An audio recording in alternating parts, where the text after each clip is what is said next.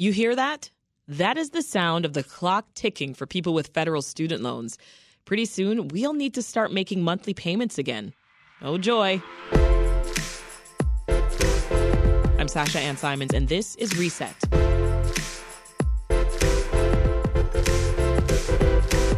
When the pandemic began in March 2020, student loan payments were paused and interest was waived for nearly 44 million borrowers across the country. But three years and a whole lot of extensions later, the thought of paying student loan bills again isn't sitting well with many.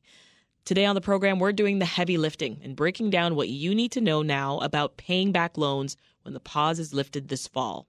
Our guests to guide us through are WBEZ higher education reporter Lisa Philip and Jack Wallace, the head of government affairs and industry relations at Yrefy, a student loan refinance company based in Arizona. All right, now before we get into what borrowers need to know, let's just get a bit of background about what's happening. On June 30th, the Supreme Court struck down President Biden's plans to forgive about $430 billion in student loan debt for over 40 million people. So, Lisa, just remind us what was the plan and why did the Supreme Court rule against it? So, the plan was to cancel $10,000 of federal student loans per borrower and up to $20,000 per borrower for, for those students who received Pell Grants while they were uh, completing their undergraduate education. So those Pell Grants are for students from low income families. And basically, what happened was the Supreme Court ruled six to three that um, President Biden did not have the authority to make this change and and forgive or cancel these billions of dollars worth of student debt. Um, he had drawn on the HEROES Act, which allows the Secretary of Education, the Education Department, to waive or modify um, existing student debt, student federal student debt but again, the Supreme Court decided that that was a no go. And uh, so now we're in this position where a lot of students were hoping for this and they right. didn't get it. And, and Jack, of course, as we know, many people stopped making payments just in case the Supreme Court did decide to go ahead and forgive student loans. As Lisa said, that didn't happen. Were you surprised, though, by that decision? Uh, I actually was not surprised. I had uh, I think uh, on your last show predicted that it would be a six three five four decision against the Biden administration because of the issue of the Heroes Act and the fact that we had comments from former speakers of the House uh, about legislative intent, and then we had a vote in late May in the House and a in the Senate that uh, passed the rule saying that you know that was not a good idea. It was not legislative intent by the Congress. Biden vetoed it, but uh, the Supreme Court decision held. Yeah. Uh, so it's safe to say then, you know, so many borrowers are feeling disappointed by this decision. And maybe, you know, not just the decision itself, but the fact that their hopes were up, right? They were thinking that they would get up to $20,000, some of them, forgiven. So could. Well, to get. To get to your point, uh, Lisa, I, I got updated numbers earlier this week. There are 36 million federal student loan borrowers that are going to go into repayment or uh, will go back into repayment nine and a half weeks from now. Mm. And another category of uh, interest is uh, about uh, 12 million of them will be making a payment for the first time because they graduated between March and May of 2020 and May of 2023. Yeah, wow. Um, so I'm wondering, I mean, as we talk about folks getting their hopes up, uh, thinking that they're going to get, uh, you know, their loans forgiven, Jack, do you think the president could have avoided this? Like, is it possible to share a potential solution or, or some information without getting folks' hopes up? I, I personally think that the president and the administration got ahead of their skis on this one, and mm. uh, obviously you know, the Supreme Court thought that way. The Congress, both the House and the Senate, and the Senate, it took three Democrats to come across the aisle uh, to vote against uh, uh, loan forgiveness in that uh, legislation that they passed. So it was a bipartisan uh, effort there. So I think it could have been managed better because now you're hearing people say, hey, you told me I was going to get forgiven uh, and you promised me this and you promised me that. Right. And a lot of that came out last week when the uh, Department of Education had a hearing, uh, and they had about 175 organizations that either written or verbally during the testimony, you know, were on the Biden administration for promising something and now, you know, not uh, mm-hmm. trying to fulfill it. Now, having said that, you saw the president come out that afternoon of the Supreme Court decision and announced the SAVE program as right. sort of a quote unquote save face for what didn't happen at the Supreme Court. Right, which we'll we'll get into that in a, in a little bit. Now, Lisa, I know that you talked to a number of borrowers. I mean, is are these the types of things that you're hearing when you talked about their experiences? Like, what what sense did you get from them? That disappointment? Yeah, definitely disappointment. Um, there were people who were more cynical, and you know, I they had this feeling that this was going to get taken away from the get go. But you also had folks who were like, I, you know, I really could have used this help. I applied, I was approved, you know, and I, I feel like the rug has been pulled out from under me. So, I, yeah, I think it's a it's a mix of cynicism mm-hmm. and disappointment, and just also, you know, trying to navigate the restart of payments and have you know um, have some sort of plan in place to kind of manage all of this anxiety they're mm-hmm. feeling and and confusion about their options. You recently wrote a piece about what borrowers need to know uh, with these payments coming up. So one of the first things that you write about it's called income-driven payment plans. Uh, what are those? Yeah, so those are um, uh, Department of Education administered, and basically you can apply and have your payments capped at 10% of your discretionary income, and that's any earnings you have above 150% of the federal po- poverty level. Um, so you both have your payments capped at 10%. If you earn less than that level, you don't make any payments, you make $0 payments. And after 20 years of doing that under the current policy, you will have the remainder of your debt canceled. So, um, you know, what I heard from advocates and experts was that people should start applying for that now and, and get their paperwork in because it's very likely that folks could have some sort of relief from mm-hmm. that. Um, uh, so, Jack, yeah. are, are there, piggybacking off that, are there different kinds of income driven repayment or IDR plans? I know you mentioned uh, SAVE earlier, but w- what should we know there? Well, there are, and there have been for a while, a number of plans uh, for uh, saving money, as, as, Lisa said, and cutting down your monthly payments. What the Biden administration, by introducing the SAVE plan and modifying some of the others, is to shrink it down from eight or nine down to you know one or two, and and that's a good part of what the SAVE. So the SAVE plan uh, is going to uh, replace the REPAYE plan that's currently in effect. And so, for borrowers, to get to Lisa's point, uh, right now, they need to be, as I said the last time, borrowers have got to be proactive and they've got to be patient because, you know, never before has the department had these this many number of, of borrowers go into repayment at the same time. I yeah. mean, normally it's a couple of million. But now you got 36 million going into repayment. Uh, a lot of them, as we said earlier, have never made a payment. Uh, 66% of them are going back into repayment. Uh, but they need to go and make sure that, and the other issue is that a number of the servicers have changed since the last time they made a payment. Yeah. So so, so how can how can folks figure out the best repayment plan for them? Because as you as you mentioned, there's the REPAYE that's revised pay as you earn uh, pay as you earn, income based repayment, income contingent repayment. And now you've mentioned SAVE has been introduced. That's the Saving on a Valuable Education Plan. That one replaces REPAYE, which is what I just mentioned. How can I know the best one for me? Well, the best way to do it is to go to studentaid.gov and go on the website. And uh, if you qualify for REPAYE right now, because REPAYE is still in effect, sign up for that plan. Uh, while you're on that uh, website page, you know, check and see what other plans like public service forgiveness program that's still around and that made the news, you know, a couple of weeks ago. Where actually in Illinois, about 28,000 uh, borrowers in Illinois uh, had their loans forgiven mm-hmm. under under that program.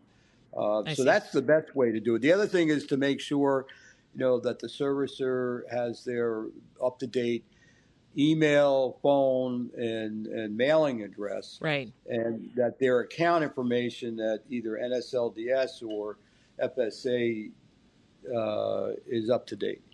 So, uh, folks also need to know that these uh, IDR plans that borrowers uh, currently on them need to actually recertify their income every year. Lisa, does being married change things at all? Like, how does spousal income that's impact things? That's a great question, and that's something I don't know um, much about. I will. I wanted to note that um, you know if you're trying to figure out what um, what kind of income driven repayment plan you're thinking about, another way, another tool to use is on the studentaid.gov page. There's actually a student loan simulator that um, you can kind of plug in certain numbers and figure out different plans that might work for you. Um, it oh, has, good. yeah, it has like different portals you can use if you're thinking about like even if you're thinking about taking on more student debt because let's say you're thinking about going back to school kind of you can play out some scenarios there but um, yeah i'm curious to hear you, you, know if, if jack knows more about how spousal income impacts things for for borrowers change in the save program that's going to become effective that if you have a married couple that files separately, that the spouse income uh, will not be included in the calculation. So that's one of the new plans uh, or uh, program aspects of the SAVE plan. Yeah. And so, uh, to your point earlier, I, I think it might have been confusing for people, you know, seeing the stories about the Supreme Court ruling against debt forgiveness. Then two weeks later, they see headlines like there was a New York Times one that said, "quote Biden administration forgives 39 billion dollars in student loans for 800,000 borrowers." I mean, what should they know? Yeah. So. Um, that was announced a couple weeks ago, and uh, basically, it was it's a government effort to fix problems that have come up in the administration of the income driven repayment plan. So, you know, after 20 to 25 years of making payments under those plans, you're supposed to have the remainder of your debt canceled. But the issue was that some servicers weren't appropriately keeping track of payments because that's kind of on them um, to be to be doing some of that. So they weren't necessarily counting people's payments, and they weren't um, they weren't you know keeping track of what kind of progress folks were making mm. towards mm. uh, getting the remainder of their debt canceled. So this uh, this you know there were there was more than a billion given to uh, student borrowers in Illinois to 28,000 um, is supposed to remedy some of the problems with the administration of the income-driven repayment plan. So, so uh, the Department of Education is supposed to be notifying borrowers who they figure out are eligible for this in the upcoming weeks. And I'm sure some folks have probably already heard back about that. Yeah, or heard about that. Well, let's jump to one of our callers. We've got Bill on the line from Hanover Park. Hi, Bill. Welcome to Reset.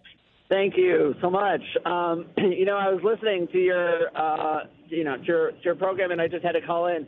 Um, so yeah, so I do have uh, student loans, and I applied to have that debt canceled, and was notified that um, it was uh, like every single cent of it uh, was going to be canceled, and you know, for a while there. Um, you know, I, I had hoping for a little, just a, like the smallest smidgen mm. of hope for, uh, in humanity, uh, because you know, part of this, part of the reason uh, that I can't go back to school is because I have this debt, yeah. and it will never go away, and and you know, I I uh, actually um, had a bankruptcy uh, a couple years back. It oh, just got boy. discharged, but you know that that that will always be there, and uh, you know that that um, you know that that, that uh, debt will always be there. And then, you know, it's curious that you're talking about the Supreme Court. You know, I, I don't really blame the Supreme Court. You know, I mean, obviously the, the the makeup of the court is conservative and all that, but like it wasn't the Supreme Court that you know, that blocked it, it was the Republicans because they were the ones who sued. um, and you know to block Biden. And of Yeah. course, you know we live in this in this kind of environment where any any anyone from the opposition, you know, Right. is gonna is gonna block everything. Yeah. No, good good points there. Thank you so much for calling in, Bill. And I hear that frustration and disappointment that we talked about earlier. Yeah, yeah, exactly. Just the sense that the eh, you know you had people I think to some extent making plans based on the fact that they were going to get this relief, Yeah. and again now they're they're looking at Yeah. it still being there, right? And, and Bill talks about that that domino effect, right? Yeah, right. Jack. Where he says, you know, I, I ended up having to file bankruptcy. Right, and, and student loans, whether they be federal or private, are not dischargeable in bankruptcy. So that's why his student loans are still there. One of the things I think it might be of interest to your your audience is that because you have a number of you know high priced schools out there, there is a substantial number of borrowers that have not only a federal loan but also have a private loan. And so about 4 million people have got both a federal loan and a private loan. So they are going to be in for, now they've been in repayment with their private loans during the forbearance period on federal loans. Mm-hmm. But they're going to be looking down the barrel nine and a half weeks from now, having to make two payments and not just one. And so that's why people really need to go, as Lisa said, to those websites and do the calculations Right. and figure out their plan today, not after they get their bill, which will be coming three weeks before your payment is due in October. Yeah. We've got Zach who's been waiting. He's calling from Iowa. Hey, Zach, welcome to the show. Hey, thanks for taking my call. Sure. Um, What are your so, thoughts? You know, I, I I've been listening more to your uh, you know call-ins, and um, you know the there's a lot to be said about what people can can do about the government, you know, failing to live up to its promises. Uh, I think one of the best things that people can keep in mind is that you know there there are opportunities out there. One of them being just going into the military. They have like a hundred thousand dollar quick ship bonuses. Uh, they can pay off that student loan debt. If you're a VA member, uh, there are many options to uh, go back to school where they will pay it, even if you've uh, already used your your uh, GI benefits.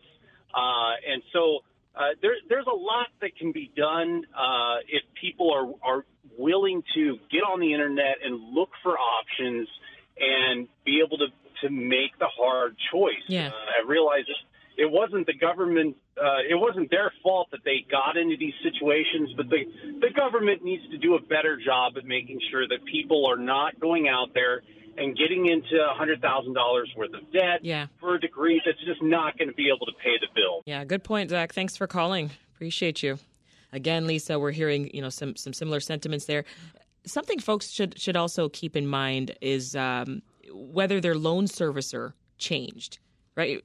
Just so we're clear, why would your servicer change in the first place? Yeah, so some servicers uh, during the pandemic, their contracts ended with the Department of Education. So people's loans were then passed off to another servicer. Um, I think by one estimate, I saw that four in 10 borrowers would have new servicers. So, like, these people are getting maybe communications, as in borrowers are getting communications from companies they may have never heard of. So, my advice would be to head back to studentaid.gov. You're going to hear that a lot, I think, during this time. But uh, head there and you can find out who your new servicer is. And I think that's super important during this time. Figure out who that, that that company is or what that company is and make sure all of your contact information is up to date with that company and with um, studentaid.gov your your profile there just to make sure you're getting all of the communications all of the info you need to know in order to set, to prepare yourself to Yeah. make payments again And I know that you you talked to a number of borrowers, including Aubrey Thalen. Now, Aubrey's a first generation college student. Uh, she got her master's degree in public health, and she talked to you, Lisa, about her experience calling her loan servicer. And she mentioned every time that she calls, she's prepared to cry because of how stressful it is. Let's listen.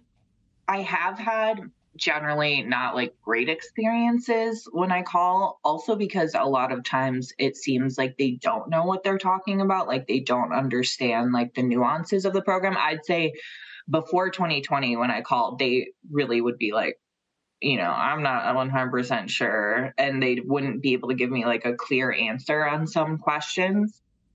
Jack, have you heard this same sentiment before? Absolutely. In fact, you know, in 2015, about 20% of the loan servicers changed hands for borrowers, and they were averaging nine hour waits, uh, which wow. is why Lisa and I are recommending that they go to the websites and do that there because it's going to be a multiple of that uh, th- this time around. Let's hear from another caller standing by. Here's Wendy in Villa Park. Hey, Wendy, welcome to Reset. Hey, thanks for having me. Sure. What's your question? well, I was one of those that received an email from the U.S. Department of Education July 14th um, saying the Department of Education will work with my servicer to process my forgiveness. So I, because um, I have made more than 250 or 300 payments, they did keep the data um, on file, obviously. Um, but I I've been in contact with Mark Kantrowitz, which is an expert on student financial aid, which he's been so helpful directing me into um, consolidating my loans. Okay. Getting, yeah. I was with Navient and now I'm with Aidvantage. Thank God. Um, I I did keep they did keep track of my payments. Obviously, I'm still nervous um, mm. just because what's previously happened. Um, but he has definitely guided me to the right place as far as having my loans um, under the government. Yeah. So I'm just wondering, like, what are the chances of this? Um, and Mark had told me that since it was passed by Congress already, that this is pretty much a go. Yeah, great question, Wendy. Lisa, you're nodding your head here. Do you have thoughts? I mean, from my understanding, because this, as Wendy mentioned, this was already, uh, you know, a, a, a policy practice that the Department of Ed has had for many years, right? That that under the income driven repayment plans, if you're making payments for 20 to 25 years, that you will have the remainder of your debt canceled. And this um, this cancellation that Wendy was notified that she's receiving is because of that program that's already in place. Yeah. So I don't I don't foresee challenges to it, but you know, I understand her anxiety at the same time. And that's, you know, something I've heard from many borrowers is like, I know I'm doing, I'm taking the right steps and I should receive relief for XYZ mm-hmm. program, but I don't really trust it. I can't right? relax. Yeah, yeah, I can't relax. I can't sit back and expect this to happen because it might not. Yeah. Anything to add there, Jack? Yeah, one of the things, those programs are rooted in the Higher Education Act of 65 as amended. So there is a congressional foundation for those programs, and that is the program that her uh, forgiveness is going to be based upon, and it should not be legally challenged. I want to keep talking about options for borrowers, Lisa. One of those being public service loan forgiveness or PSLF. Who's eligible for that, Jack? Uh, those are people that uh, have worked for nonprofits or are teachers or uh, first responders, policemen, nurses, you know that, and and as I said, work for nonprofits. I see. And have made on time payments, continue to make on time payments, and then after a period of time, those loans will be forgiven. Yeah, so that's still available. What does the application process look like? Lisa, for a, a, PSLF. Yeah, so that's another one. You can go to studentaid.gov. Theme what, of what the was hour. the website again? I don't think we got it. but yeah, you can head there and apply. But the thing with that is that you have to submit um, a form, paperwork every year because that's how the Department of Ed makes sure that your employment counts. Um, you know, if you're working for a nonprofit or a government agency, mm-hmm. and also that the payments or uh, whatever kind of payments you're making, even if you're on income driven repayment, to make sure those are counted towards your 10 years of payment in order to receive cancellation under that program. Yeah. If, if um, for these programs that we're talking about that require these applications, is there a point when it's too late? To apply? That's a really good question. Not that I know of, but Jack, I don't know if you know. Uh, Is it ever too late? soo- uh, I would do it sooner than later because we don't know if, you know, programs are, you know, since programs are being modified hmm by the Biden administration. Uh, so I'd go and do it today. Let's hear from another caller. Here's Kathy in Arlington Heights who's got a question. Hey, Kathy. Hi, thanks for having me. Um, I have two children that are on income based uh, repayment plans. And what happens if you uh, are on a zero repayment because of um, your income, which is has happened, and also with the um, and that's for the federal ones, but also with the uh, the private ones. Um, there's all you know. Yeah. Um, Also, I'm concerned about um, compounding interest on on these loans, even though nothing's been paid because I mean they've qualified for that. Yeah, it's a good, good question. Um, what are your thoughts there? Yeah, as far Lisa. as I know, um, even if you're making zero dollar payments under the income driven repayment plan, you are those still count towards your eventual cancellation. So um, that and again, that's I know that um, she mentioned that her her kids also have private loans. That's just for federal loans, but um, yeah, even if you're making zero dollar payments, those should still count towards your uh, your progress in in reaching cancellation. Let's hear from Sylvia, who's calling in the south suburbs. Hi, Sylvia. Hi, thank you guys so much. This is a very interesting topic, and I definitely appreciate you guys for taking my call. Sure. Um, you actually answered some of the questions, and thank you to Lisa and Jack. Um, as I was listening in regards to the um public service loan, um, I forget what the last S stands for. Yes. But I've been uh, teaching for many, many, many years, and I've been on the income-based payment schedule. Um, I'm just also in agreement with some of the other sentiments. Of course, I'm disappointed with the ruling, but I do have a sense of responsibility on my part, and just wanted to, as you guys have already mentioned, be more proactive in this process of paying back whatever it is that I'm supposed to be paying. Um, I understand that you guys have sp- spoken a lot about uh, the fact that the Department of Education is um, uh, responsible basically for a lot of the uh, changes that are happening now with some of the services. Right. Um, so one of my questions was, as an older borrower, like from the 90s, uh, who do I reach out to first? You mentioned go to studentaid.gov many, many times, which is great. But is it possible for me to become proactive in Yeah. a way of reaching out to the Department of Education? Yeah, let me get let me have one of these folks answer that question for you. Good question, Sylvia. What do you think, Jack? Where can she go? Yeah, no, I, you, you you don't want to talk to any, well, you want to go to studentaid.gov. Uh, you want to go to nslds.gov and make sure everything you need is, is there.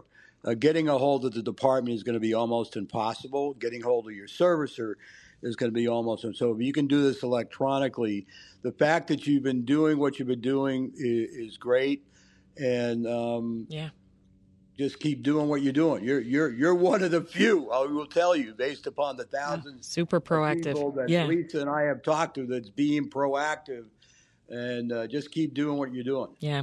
Uh, almost out of time, Lisa, but leave us with some some final thoughts for listeners. Yeah, so I think again, heading to studentaid.gov, figuring out who your service servicer is, making sure you're applying for the programs.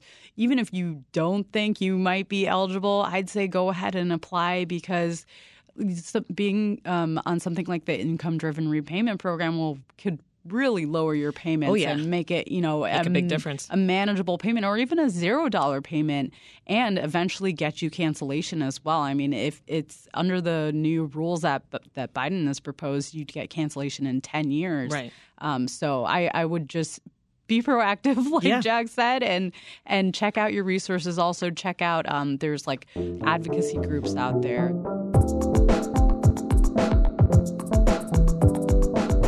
This episode of Reset was produced by Micah Yason, and it was edited by Dan Tucker and Ethan Schwab.